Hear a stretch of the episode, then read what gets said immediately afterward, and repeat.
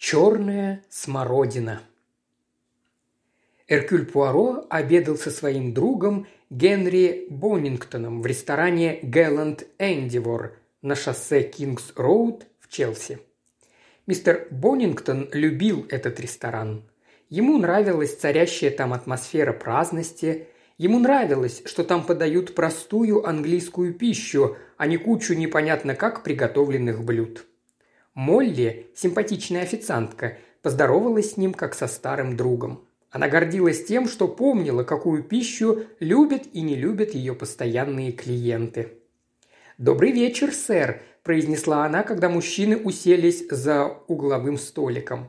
«Вам повезло, у нас сегодня индюшка с орехами. Это ведь ваше любимое блюдо? К тому же есть прекрасный сыр стильтон. Вы начнете с супа или рыбы?» Когда заказ был сделан, мистер Боннингтон со вздохом откинулся на стуле и развернул салфетку, посмотрев вслед удаляющейся Молли. «Она милая девушка», – с одобрением проговорил он. «В молодости она была красавица. Ее любили рисовать художники. Она понимает толк в пище, а это еще более важно. Как правило, женщины равнодушны к еде. Существует множество женщин, которые, отправившись с приятелем, который нравится, в ресторан, даже не заметят, что же они едят. Такая женщина закажет первое, что попадется.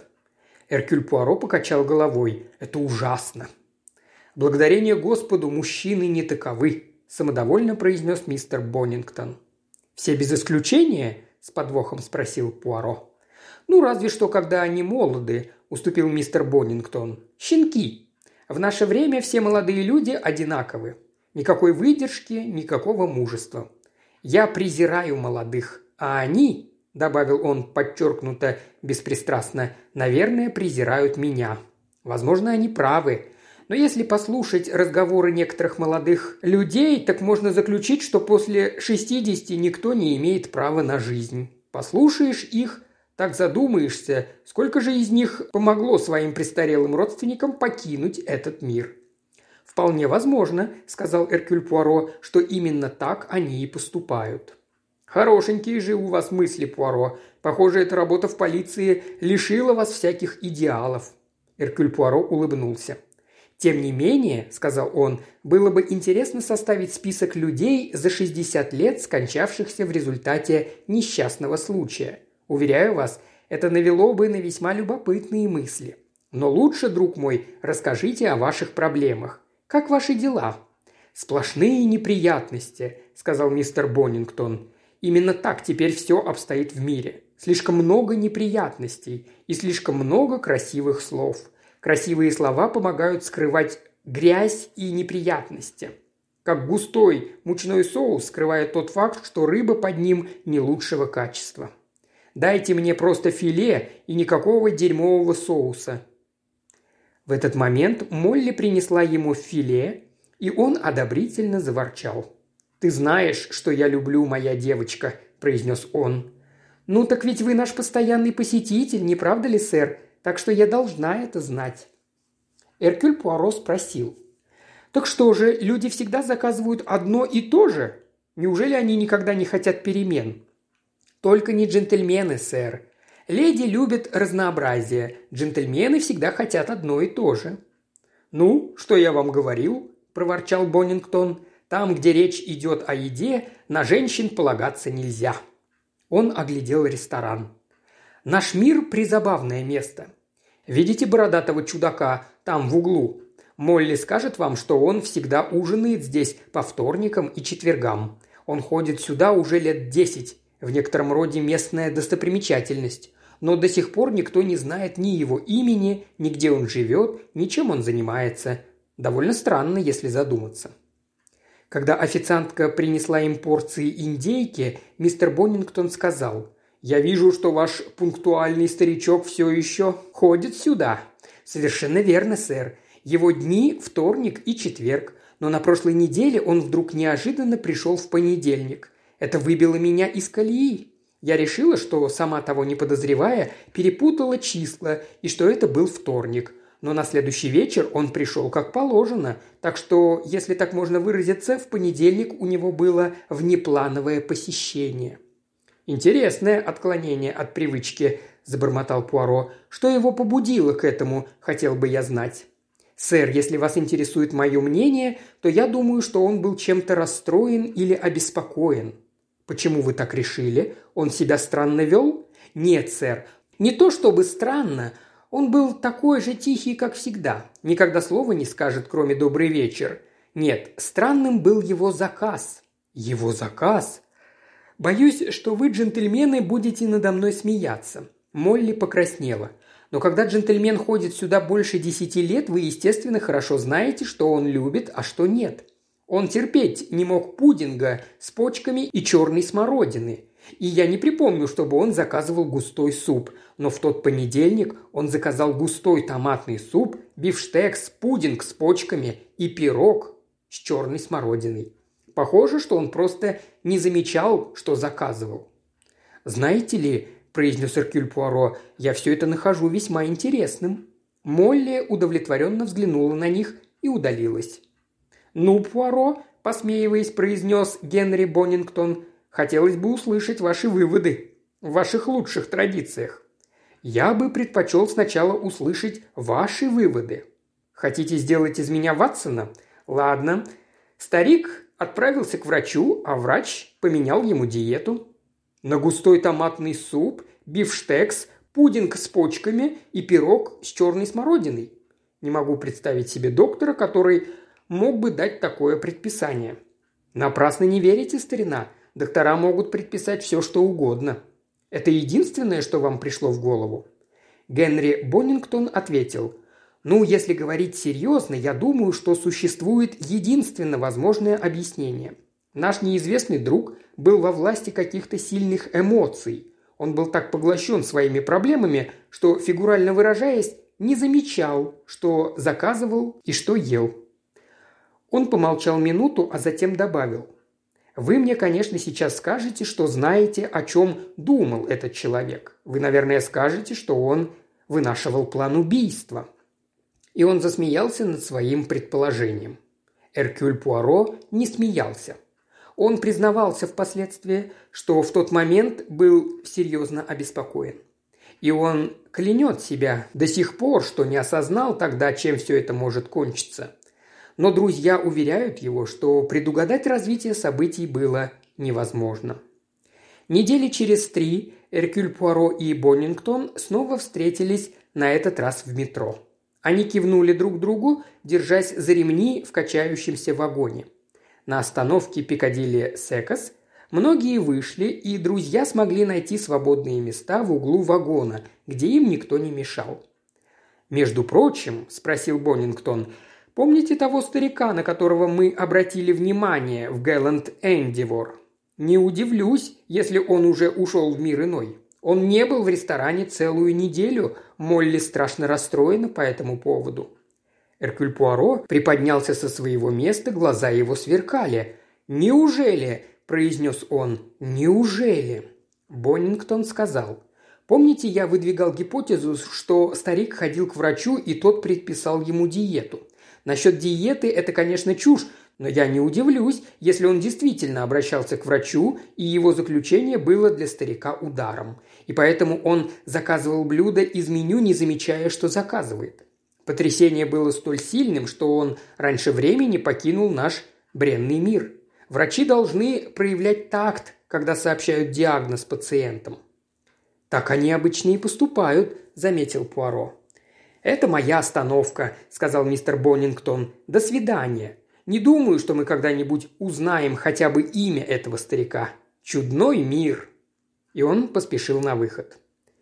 Эркюль Пуаро сидел нахмурившись. Похоже, он не находил этот мир чудным или забавным.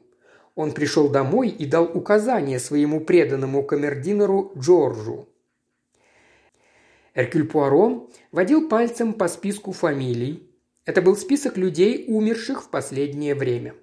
Палец Пуаро остановился на одной фамилии. Генри Гаскон. 69 лет. Что ж, начнем с него. Через несколько часов Эркюль Пуаро уже сидел в кабинете доктора МакЭндрю на Кингс-Роуд. Доктор МакЭндрю был высоким рыжеволосым шотландцем с интеллигентным лицом. «Гаскон?» – проговорил он. «Да, припоминаю. Старый эксцентричный чудак. Он жил один в одном из тех допотопных старых домов, которые сейчас сносят, чтобы очистить место для застройки новых кварталов. Он не был моим пациентом, но я его встречал и знаю его. Первым почувствовал неладное молочник. Молоко в бутылках на крылечке скисло. В конце концов, люди послали за полицией. Они взломали дверь и обнаружили старика. Он свалился с лестницы и сломал себе шею. На нем был старый халат с рваным поясом. Возможно, он в нем запутался и упал. «Понятно», – сказал Эркюль Пуаро. «Это был просто несчастный случай». «Совершенно верно». «У него были родственники?» «Племянник. Он приезжал проведать дядюшку раз в месяц. Его фамилия Рамзей. Джордж Рамзей. Он сам врач, живет в Уимблдоне». «Сколько времени труп пролежал необнаруженным?» «Ага, сказал доктор МакЭндрю, – «вот мы и перешли к официальным вопросам. Не меньше 48 часов и не больше 72. Его нашли 6 утром, но, как выяснилось, время смерти можно уточнить. В кармане халата покойного было найдено письмо, написанное 3 и отправленное из Уимблдона в тот же день после обеда. Судя по штемпелю, оно пришло в 9.20 вечера. Это позволяет предположить, что смерть наступила третьего после 9.20. Это соответствует состоянию его желудка и степени разложения трупа. Он ел за два часа до смерти. Я проводил вскрытие шестого утром. По моему заключению, смерть произошла за 60 часов до этого, что-нибудь около 10 часов вечера. Похоже, все согласуется. Скажите, когда его последний раз видели в живых? В тот же вечер третьего, то есть в четверг, его видели в 7 часов на Кингс-Роуд, и он ужинал в ресторане Гэлланд Эндивор в 7.30. Похоже, он всегда там ужинал по четвергам. У него были другие родственники или только этот племянник? У него был брат-близнец. Вся их история довольно странная. Они не встречались много лет. Видите ли, в юности Генри был артистом, правда весьма бездарным. Второй брат, Энтони Гаскон, тоже был артистом, но, женившись на богачке, покончил с искусством. Братья по этому поводу поругались и, насколько я понимаю, больше не встречались. Но самое странное, что они умерли в один день. Энтони Гаскон покинул этот бренный мир 3 числа в час пополудни. Я и раньше слышал историю о близнецах, умерших в один день в разных концах света. Возможно, это все просто совпадение, но таковы факты. А жена второго брата жива? Нет, она умерла несколько лет тому назад. Где жил Энтони Гаскон? У него был дом на Кингстоун-Хилл. По словам доктора Рамзея, он жил затворником. Эркюль Пуаро задумчиво кивнул. Шотландец бросил на него проницательный взгляд. «Что у вас на уме, месье Пуаро?» – грубовато спросил он. Я ответил на ваши вопросы. Это был мой долг, поскольку вы показали мне свое удостоверение, но я нахожусь в неведении. Что же случилось?» Пуаро медленно проговорил. «Обычная смерть в результате несчастного случая, так вы сказали. Моя мысль не менее проста. Его просто столкнули». Доктор МакЭндрю озадаченно взглянул на Пуаро. Другими словами, убийство. У вас есть какие-нибудь основания это утверждать? Нет, – ответил Пуаро, – «только подозрение». «Но должно же быть что-нибудь», – настаивал его собеседник. Пуаро ничего не ответил. МакЭндрю сказал, «Если вы подозреваете племянника, мистера Рамзея, то должен предупредить вас, что вы идете по ложному следу. Рамзей играл в бридж в Уимблдоне с 8.30 до 12 ночи. Это выяснилось во время дознания».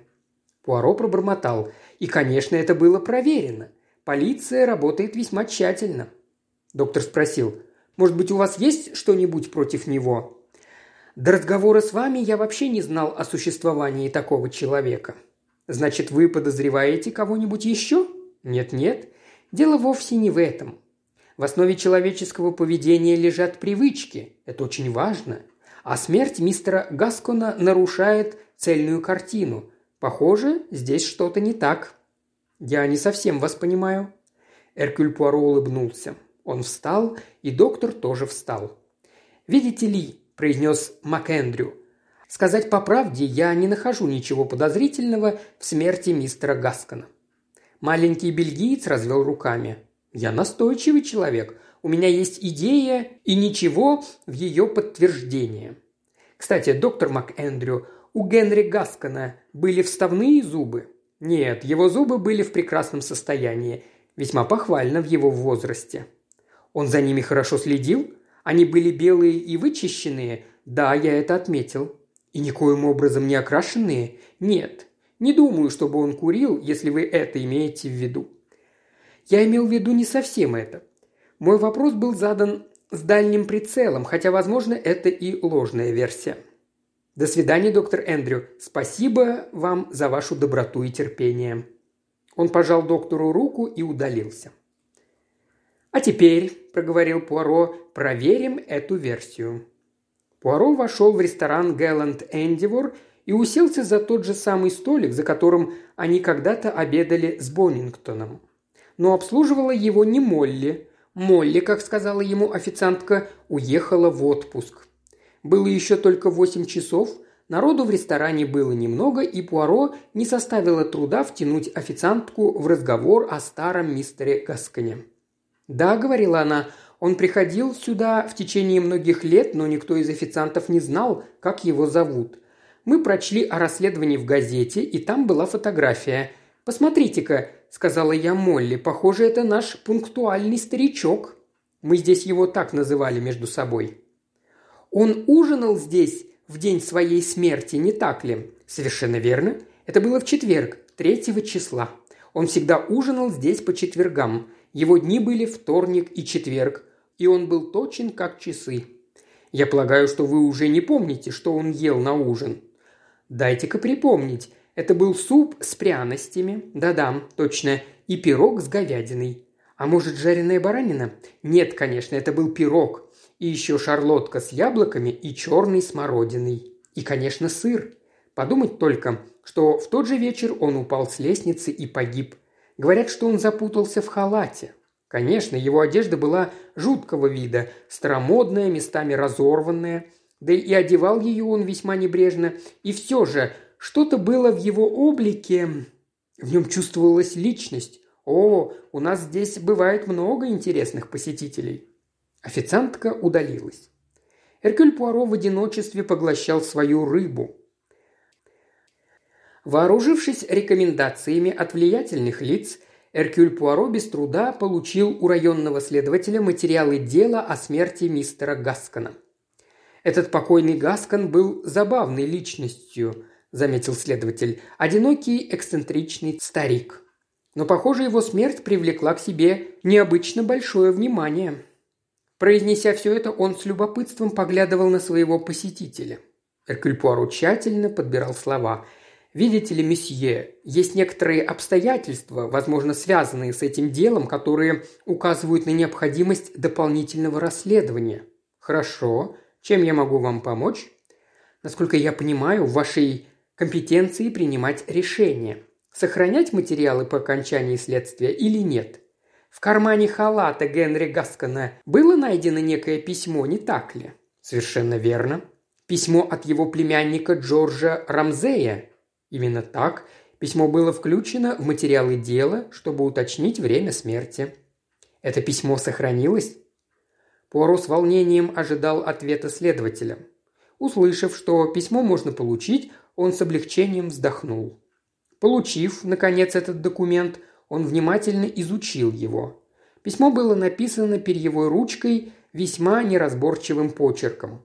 Оно гласило «Дорогой дядя Генри, я с сожалением должен сообщить вам, что я не добился успеха у дяди Энтони. Ваше предложение встретиться с ним не вызвало у него никакого энтузиазма. И он ничего мне не ответил на ваше пожелание забыть прошлые обиды. Конечно, он очень болен и постепенно теряет рассудок, боюсь, что его конец близок. Похоже, он с трудом вспоминает, кто вы такой. Весьма сожалею, что я не справился с вашим поручением, но уверяю вас, я сделал все, что мог. Ваш любящий племянник Джордж Рамзей. Само письмо было датировано 3 ноября. Пуаро взглянул на почтовый штемпель. Там было указано время 16.30. Он пробормотал. Все идеально сходится. Теперь он отправился на Кингстоун-Хилл. После непродолжительной борьбы, в которой он использовал все свое добродушие и настойчивость, он добился беседы с Амелией Хилл, кухаркой и домоправительницей покойного мистера Гаскона. Миссис Хилл поначалу держала себя высокомерно и недоверчиво, но чарующая вежливость этого необычного иностранца дала плоды. Миссис Амелия Хилл стала приветливой. Она обнаружила, как и многие женщины до нее, что рассказывают о своих несчастьях, действительно заинтересованному и доброжелательному слушателю. 14 лет она вела хозяйство в доме мистера Гаскона. А это вовсе не легкая работа. Конечно, нет. Многие женщины спасовали бы перед той ношей, которую ей пришлось тащить на себе. Бедный старик был весьма эксцентричен и к тому же очень глуп – он был просто охвачен манией экономии, а ведь был очень богат. Но миссис Хилл ему преданно служила и мирилась со всеми его чудачествами. И вполне естественно, она рассчитывала на благодарность. Но нет, ничего подобного. Старик не изменил своего старого завещания, в котором оставлял все свои деньги жене, а в случае, если умрет раньше брата, то своему брату Генри. Это завещание было составлено много лет назад – все это было не слишком-то красиво со стороны мистера Энтони. Постепенно Пуаро удалось увести разговор от неудовлетворенной алчности миссис Хилл и задать интересующие его вопросы. Конечно, поступок мистера Энтони был бессердечен и несправедлив. Никто не может упрекнуть миссис Хилл за ее негодование и обиду по этому поводу. Всем известно, что мистер Гаскон был скуп – Говорят даже, что покойный отверг помощь своего единственного брата. Возможно, миссис Хилл что-нибудь об этом известно. Вы спрашиваете о разговоре, ради которого сюда приезжал доктор Рамзей, уточнила миссис Хилл. Насколько мне известно, разговор действительно шел о его брате, но я полагаю, что брат мистера Энтони просто хотел с ним помириться. Они поссорились много лет тому назад. «Я так понял», – спросил Пуаро, – «что мистер Гаскон решительно отказался от примирения». «Совершенно верно», – кивнув, согласилась миссис Хилл. «Генри?» – довольно неуверенно проговорил он. «Так что там с Генри? Не видел его целую вечность и не имею ни малейшего желания увидеть. Этот Генри – скандальный тип». Так оно все и было. И миссис Хилл снова заговорила о своих печалях и горестях и бесчувственности адвоката покойного мистера Гаскона. Пуаро стоило немалого труда закончить этот разговор, не прервав его и удалиться. И вот сразу после ужина он появился в резиденции доктора Джорджа Рамзея по адресу Уимблдон, шоссе Дорсет, Элмкрест. Доктор был дома, Пуаро провели в приемную, куда и спустился доктор Джордж Рамзей. Было очевидно, что Пуаро оторвал доктора от ужина. «Видите ли, доктор, я вовсе не пациент», – сказал Эркюль Пуаро. «И, возможно, мой визит к вам можно посчитать наглостью, но во всяком деле я предпочитаю решительность и прямоту. Не люблю юристов и их многоречивые окольные методы». Без сомнения, он заинтересовал доктора Рамзея. Доктор был чисто выбритым мужчиной среднего роста. У него была коричневая шевелюра и практически белесые ресницы, что придавало его взгляду что-то змеиное. Он производил впечатление человека живого и не без чувства юмора. «Юристы?» – проговорил он, удивленно подняв брови. «Ненавижу их. Мой дорогой сэр, вы меня заинтриговали. Прошу вас, садитесь». Пуаро не замедлил воспользоваться приглашением. Он вручил доктору Рамзею свою визитную карточку с указанием профессии. Доктор заморгал своими белесыми ресницами. Пуаро наклонился вперед и конфиденциально сообщил доктору. «Большинство моих клиентов – женщины». «Вполне естественно», – подмигнув, ответил доктор Рамзей. «Как вы сами признали, это вполне естественно», – согласился Пуаро. Женщины не доверяют официальной полиции. Они предпочитают частное расследование. Они не хотят, чтобы их проблемы были обнародованы. Несколько дней тому назад у меня консультировалась пожилая дама. Она была очень опечалена судьбой своего мужа, с которым поссорилась много лет тому назад. Ее муж – ваш дядя, покойный мистер Гаскон. Джордж Рамзей побагровел. «Мой дядя? Что за чушь? Его жена умерла много лет тому назад. Речь идет не об Энтони Гаскине, а о другом вашем дяде, Генри Гаскине». «Дядя Генри? Но он не был женат». «Вы ошибаетесь, он был женат». Пуаро лгал не краснее. «В этом нет никаких сомнений. Моя клиентка даже принесла с собой свидетельство о браке». «Это ложь!» – закричал Джордж Рамзей. Его лицо стало цвета сливы. «Я не верю ни единому слову. Вы наглый лжец!» «Это ведь ужасно для вас, не правда ли?» – сказал Пуаро. «Вы убили напрасно». «Убил?» – голос Рамзея задрожал. Его прозрачные глаза смотрели на Пуаро с ужасом. «Кстати», – продолжал Пуаро, – «я вижу, вы снова ели пирог с черной смородиной. Это весьма неумная привычка. Говорят, что в ягодах черной смородины много витаминов, но иногда их употребление может быть смертельно опасно. Я полагаю, что в настоящем случае они помогут затянуть петлю на шее человека. Вашей шее, доктор Рамзей. Видите ли, друг мой, вы допустили ошибку, строя свои рассуждения на неверном предположении. Эркюль Пуаро лучезарно улыбнулся через стол своему другу, мистеру Боннингтону, сопровождая свои объяснения жестикуляцией. Находящийся в шоке человек никогда не будет делать того, что он не делал раньше. В таком состоянии люди действуют рефлекторно, по привычке. Человек, который чем-то очень расстроен, может прийти на ужин в пижаме, но это будет его пижама, а не чужая. Мужчина, который не любит густой суп, пудинг с почками и пирог с черной смородиной, однажды вечером это все вдруг заказывает. Вы утверждаете, что он так поступает потому, что думает о чем-то своем. Но я утверждаю, что поглощенный своими мыслями человек автоматически закажет то, что заказывал всегда. Хорошо. Какое же в этом случае возможно объяснение? Я не находил ответа и потому был обеспокоен. Здесь что-то было не так. А потом вы сообщили мне, что этот человек исчез. Впервые за долгие годы он пропустил свои традиционные вторник и четверг. Это мне еще больше не понравилось. У меня возникли подозрения. Если я был прав, то он должен был быть мертв. Я навел справки. Он действительно был мертв. Смерть его была весьма ловко и аккуратно обставлена. Другими словами, это была подпорченная рыба, прикрытая соусом. Его видели на Кингс-Роуд в семь вечера. Он ужинал здесь, в ресторане, в 7.30 за два часа до смерти. Все указывает на это. И содержание кишечника, и письмо в кармане халата.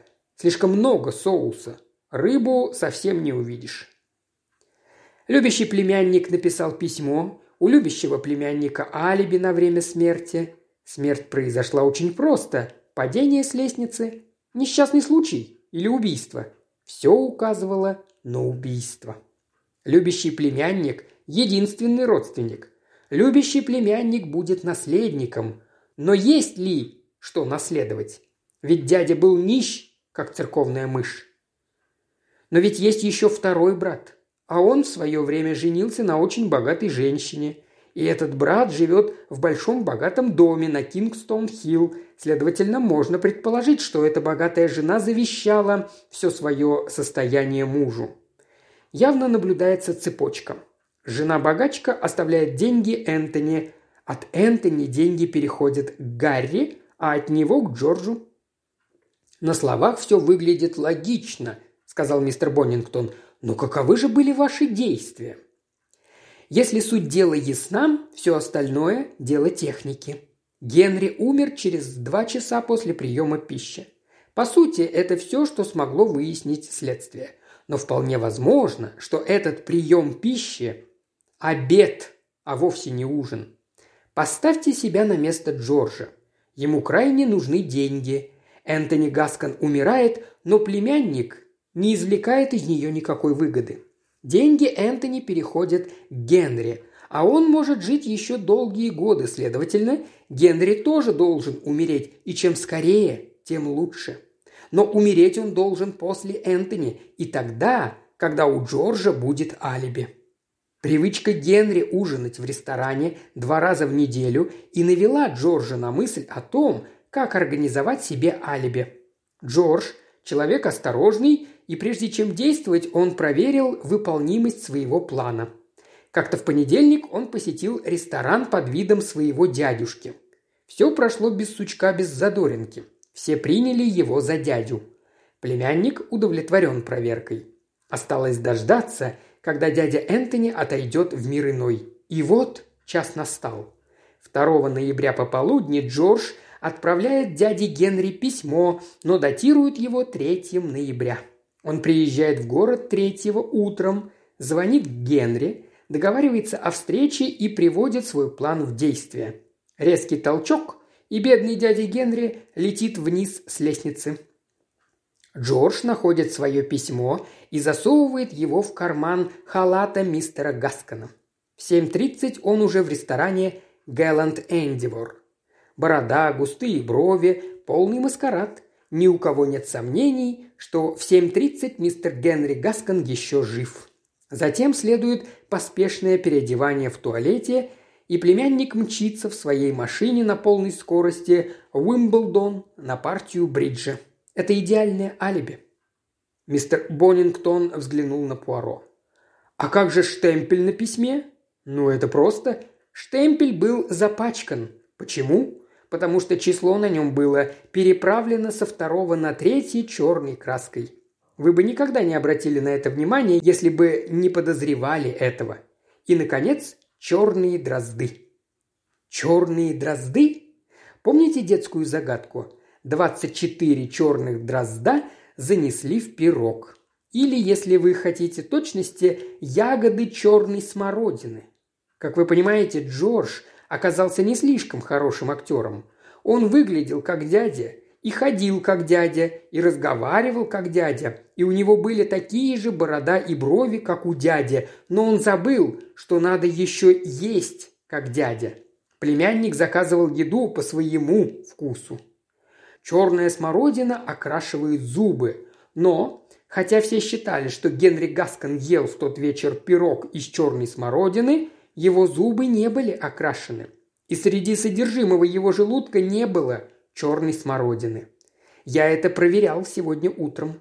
К тому же Джордж был столь глуп, что сохранил бороду и весь свой маскарадный костюм. О, улик против него предостаточно. Я с ним сегодня встретился и напугал его. Это довершило дело. Кстати, он снова ел черную смородину. Весьма прожорливый тип, уделяет слишком большое внимание еде. И если я не ошибаюсь, из-за этой прожорливости его и повесят. Официантка принесла им две порции пирога с яблоками и черной смородиной. «Унесите это!» – сказал мистер Боннингтон. «Надо быть осторожным. Принесите мне маленькую порцию сагового пудинга».